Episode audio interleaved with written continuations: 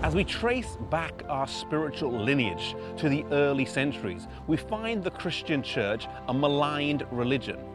It was not popular. Many of the Christians in the early centuries paid the ultimate price for their faith with their lives. The Colosseum in Rome stands today as a testament of this fact.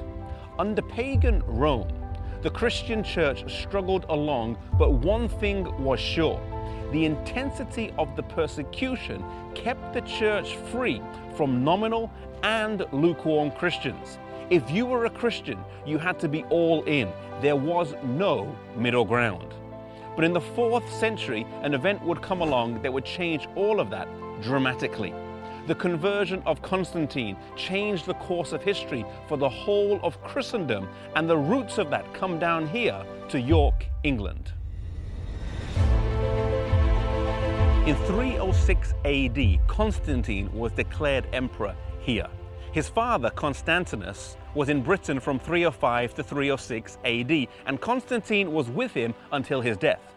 He was then declared emperor, but it was not to be a smooth sailing.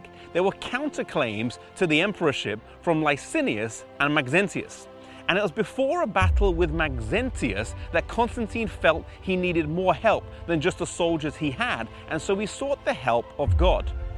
He believed he saw a cross in the sky and heard the words, By this sign you shall conquer. He took this as a sign to convert to Christianity, and a major switch began to take place.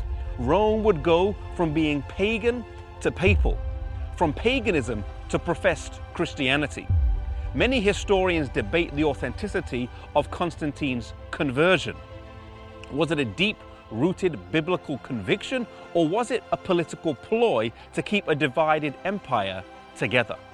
One thing is sure, though, that after his conversion, practices crept into the church that previously had no place there. Temples that were pagan were changed to Christian. The Pantheon in Rome was changed into a Christian church, and the names of gods were changed to Christian saints. For example, Jupiter became Saint Peter, and the list goes on.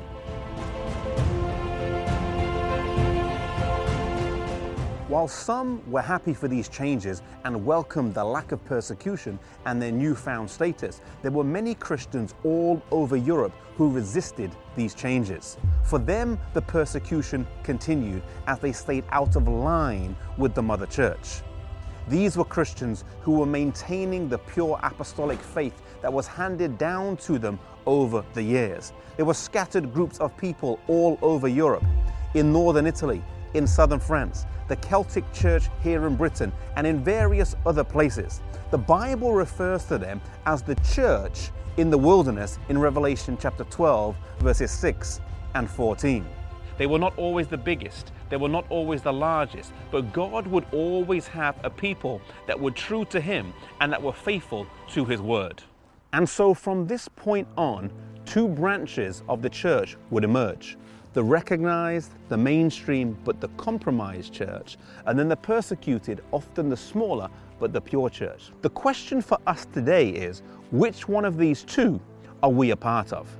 May we never compromise truth for popularity. May we be faithful to God and to His Word, no matter what the situation is.